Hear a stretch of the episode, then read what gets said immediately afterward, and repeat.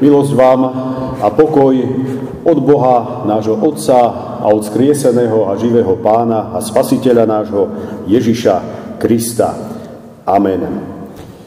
Milí priatelia, slova z písma svätého, ktoré nám poslúžia za základ dnešného zvestovania, budem čítať z Matúšovho Evanielia z 11. kapitoly z veršov 25 až 30 takto. Ten istý čas riekol Ježiš. Chválim ťa, Otče, Pane neba a zeme, že si toto skryl pred múdrymi a rozumnými a zjavil nemluvňatám. Áno, Otče, lebo tak sa ti páčilo. Všetko mi odovzdal môj Otec a nikto nepozná syna, len Otec. Ani Otca nikto nepozná, len syn a komu by syn chcel zjaviť. Poďte ku mne všetci, ktorí sa namáhate a ste preťažení. Ja vám dám odpočinutie. Vezmite na seba moje jarmo a učte sa odo mňa, lebo som krotký a pokorný v srdci a nájdete si odpočinutie duše. Lebo moje jarmo je lahodné a moje bremeno ľahké. Amen. Toľko je slov z písma svätého.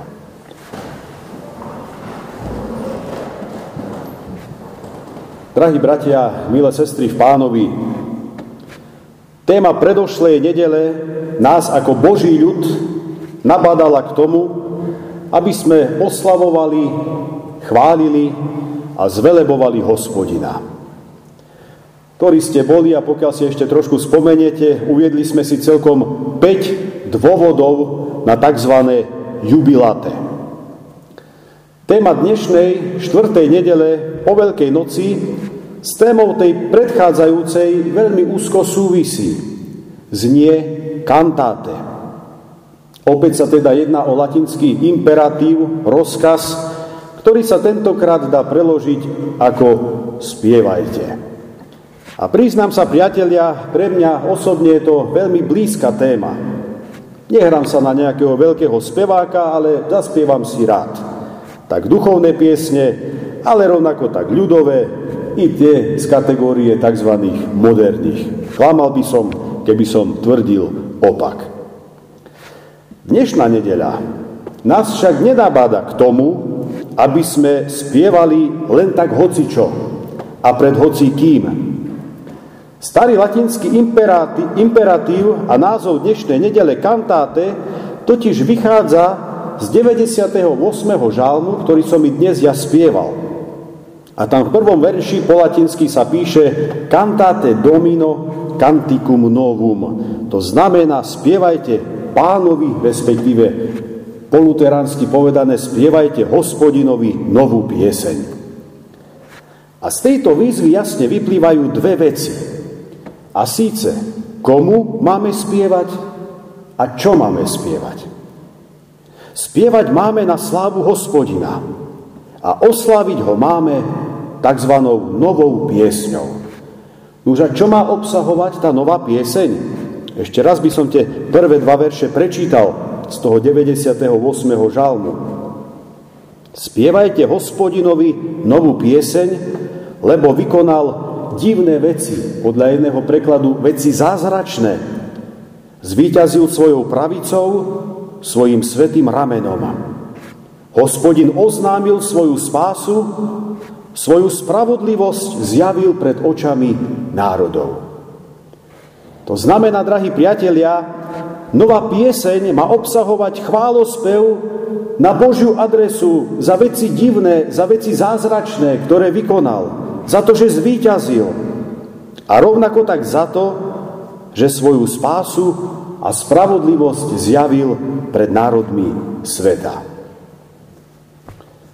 Bratia a sestry, pozorné a uvažujúce, poviem to tak, kresťanské ucho v tom, ako si nedokáže nepočuť opis diela, ktoré za nás vykonal Boží syn, Pán Ježiš.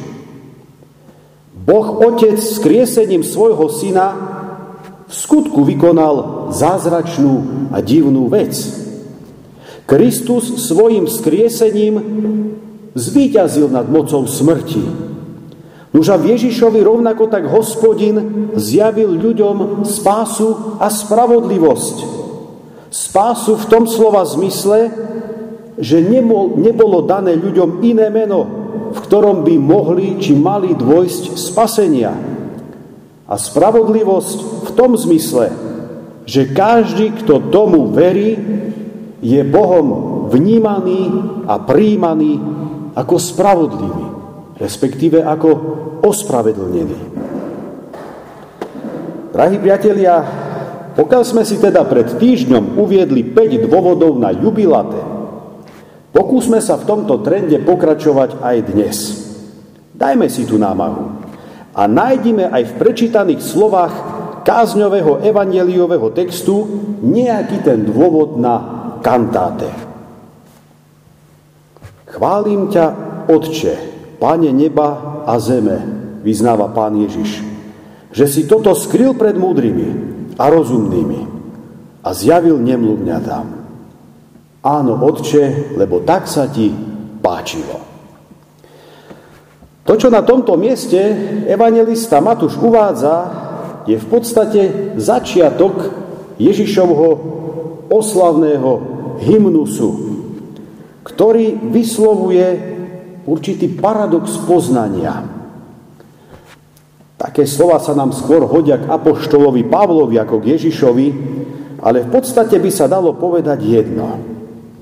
Tí, ktorí sú múdri, chápaví a prenikaví, tí do toho, čo Ježiš vyučuje, na podiv nepreniknú. Osloviteľní sú naopak tí, od ktorých by sme to nečakali a pri ktorých by sme to ani vôbec nepredpokladali. Drahí priatelia, pán Ježiš určite nemá nič proti ľudskému intelektu. Čo sa chce povedať, je skôr toto. Problém múdrych je v tom, že majú tendenciu uzatvárať sa do svojej múdrosti. Ich problém spočíva v tom, že nie sú dosť otvorení pre Božiu múdrosť. Veď na čo aj? Oni už majú tú svoju. Nie sú dosť otvorení, pretože všetko im musí zapadať do uzavretých systémov, ktoré si neraz tak pracne a krvopotne celoživotne vytvorili. No skutočná múdrosť, tak ako ju vníma a definuje Ježiš, je naproti tomu otvorená a pripravená na to, že veci môžu fungovať aj inak, ako sme čakali a že môžu aj inak prichádzať, ako sme si to my naplánovali. Výhoda dieťaťa pred múdrym starcom, pokiaľ sa jedná o poznanie, je snad len v tom, že dieťa je učenlivé a formovateľné. Dokáže prijať, že veci môžu byť aj inak, ako sa myslelo. Zatiaľ, čo múdry človek na vrchole svojich intelektuálnych schopností už predsa vie, ako to v živote chodí, ako to je. Taký nedokáže veľakrát stráviť, neraz si to dokonca všimnúť alebo pripustiť, že všetko by možno mohlo byť aj úplne inak. Úvodzovkách dospelý teológ predpisuje aj Bohu, ako má jednať. Zatiaľ, čo teológ, ktorý ostane v úvodzovkách dieťaťom, si všíma, že Boh si robí tak, ako on chce. A dokáže dokonca prijať tú skutočnosť, že toto Božie konanie je múdrejšie než to, ktoré by sme mu najradšej predpísali my. Možno sa zdá, že som teraz odbočil od témy kantáte, ale aký je vlastne toto dôvod na kantáte? Taký, že hľadanie, nachádzanie i poznanie Boha, ako aj cesty spásy, cesty vedúcej do väčšnosti, absolútne nesúvisí s našim vzdelaním a výškou nášho intelektu. Tu nejde o výšku IQ. Skôr tu ide o veľkosť našej otvorenosti pre Božie konanie v našom živote. A prijatie tohto konania ako toho najlepšieho možného. Spievajme za to, drahí priatelia, Bohu na česť a chválu, že to takto zariadil že pri ňom má každý rovnakú šancu, pretože každý je aj rovnako milovaný. Ježiš ďalej vyznáva, Všetko mi odovzdal môj otec. A nikto nepozná syna, len otec.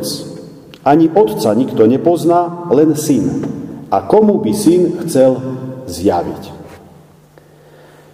To, čo bolo synovi dané od otca, nie sú ani nejaké konkrétne právomoci. To sa nakoniec odohralo až pri Ježišovom vstúpení na nebo, keď Ježiš hovorí, daná mi je všetka moc na nebi aj na zemi. Tu nás sa skôr jedná o odovzdanie poznania. O tom, ako to v Božom kráľovstve chodí. Ježiš tu len inými slovami hovorí, to, čo zvestujem, mám od Otca. Ľudskej múdrosti a rovnako tak ľudským predstavám to nemusí pasovať. Ale to nie je v danej chvíli podstatné. Bratia a sestry, tak vtedajší Izraelci, tak dnešní kresťania majú niekedy vyhranené a zretelné predstavy o tom, kto má prísť do neba, kto do pekla, ako to tam asi bude vyzerať. Ježišov hymnus, ktorý nám dnes zaznel, má proti takýmto ľudským predstavám vážnu výhradu. A síce Božie predstavy o týchto veciach sú ako si dôležitejšie než tie naše. Syn pozná otca, to znamená vie, o čom hovorí. Zvestuje jeho, jeho vôľu celkom autenticky. Na druhej strane aj otec pozná syna a prizná sa k nemu aj v situácii, keď sa zbožní k Ježišovi hlasiť nebudú, pretože nebude podľa ich predstav. No dôležité je, že bude podľa tých Božích. Kantáte. Spievajme, bratia a sestry, aj skrze náš spev prosme Boha o to, aby sme sa v živote nehrali na múdrejších, ako je samotný Pán Boh. Spievajme a prosme Boha o to, aby sme svoje predstavy dokázali vždy podriadiť tým Jeho, rovnako tak našu voľu dokázali dať do súladu s tou jeho. Pretože tak je to osvečené a múdre. A tak je to nakoniec i najlepšie. Už a Pán Ježiš pokračuje ďalej a všetkých povzbudzuje. Poďte ku mne všetci, ktorí sa namáhate a ste preťažení. Ja vám dám odpočinutie. Drahí priatelia, lekcia o Ježišovej múdrosti, ktorá nás povzbudzuje ku kantáte, pokračuje aj v týchto slovách nášho spasiteľa. Inak povedané, Božie kráľovstvo nestojí na výkonoch. Nie je výsledkom toho, ako cnostne alebo zbožne žijeme. Tak si to v Ježišovej dobe predstavovali farizeji ale tiež mnoho kresťanov počas stáročných dejín církvy. Avšak podľa tejto Ježišovej výpovede je Božie kráľovstvo skôr útočiskom. Útočiskom pre tých, ktorí už v živote nemôžu či nevládzu ďalej. Bratia a sestry, pre mňa osobne je toto úžasný dôvod na oslavu Pána Boha spevom. Vedieť, že moja spása nestojí a nespočíva na mojich výkonoch a zásluhách. Najväčší výkon a najdokonalejšiu zásluhu pre moju spásu predsa vykonal a dokonal Boží syn na kríži. Nuž a ja pokiaľ som ochotný vierou toto prijať do svojho života, Božie kráľovstvo sa pre mňa v skutku stáva útočiskom, oázou pokoja a radosti i keď sa zatiaľ ešte stále nachádzam v podmienkach tohto nepokojného a neraz i smutného sveta. Prajem vám, priatelia, aby ste takto mocne a blízko toto Božie kráľovstvo a Božiu prítomnosť zažívali pri sebe deň čo deň. Osobne mám za to, že takéto nastavenie mysle a ducha na Božie kráľovstvo sa dá krásne zrealizovať aj pri speve duchovných piesní. A preto kantáte, spievajte, spievajme. V našich evangelických rodinách v minulosti sa spievalo veľa. Isté viacerí z vás si to pamätajú. Áno, nebol internet, nebol televízor, nebolo rádio. Ľudia, povieme si, možno tak potrebovali ten čas nejak zabiť. ale možno to nie je celkom správny výraz, že zabiť čas, využili ho správnym spôsobom, sústredili sa na to podstatné a potom už nezvyšoval čas myslieť na kadejaké somariny. Takže v tomto smere možno aj tá staršia generácia pre nás môže byť veľkým príkladom. Nuž a pre tých, ktorí už nemôžu ďalej, tu z Ježišových úst zaznieva nakoniec jedna úžasná rada, respektíve útecha či zasľubenie. Vezmite na seba moje jarmo a učte sa odo mňa, lebo som krotký a pokorný v srdci a nájdete si odpočinutie duše, lebo moje jarmo je lahodné a moje bremeno je ľahké. Je to opäť akési paradoxné pokračovanie vypovede o tom, že Božie kráľovstvo je útočiskom pre tých, ktorí nemôžu ďalej. Ono to znie ako také preprahnutie, Človek namiesto svojho vlastného jarma, namiesto toho, čo vlečie so sebou, vezme na seba Ježišovo jarmo. Odpočinutie a útočisko je teda v tom, že na seba zoberieme Ježišovo jarmo. No súčasne to znamená, že On na seba berie to naše. To znamená, ťaháme to spolu. Namiesto toho, čo človek vliekol tak, že už ani nemohol ďalej, s čím si robil starosti, Ježiš ponúka alternatívu, ktorá je útočiskom. Treba však hneď dodať, priatelia, že táto alternatíva neznamená bezstarostný život. Každom prípade to Ježišovo jarmo sa nesie ľahšie, pretože má zmysel. A možno aj preto, že ho človek nenesie sám. Pravý význam Ježišovej výpovede je teda asi taký – aj s Ježišom budete mať starosti. Aj problémy v živote.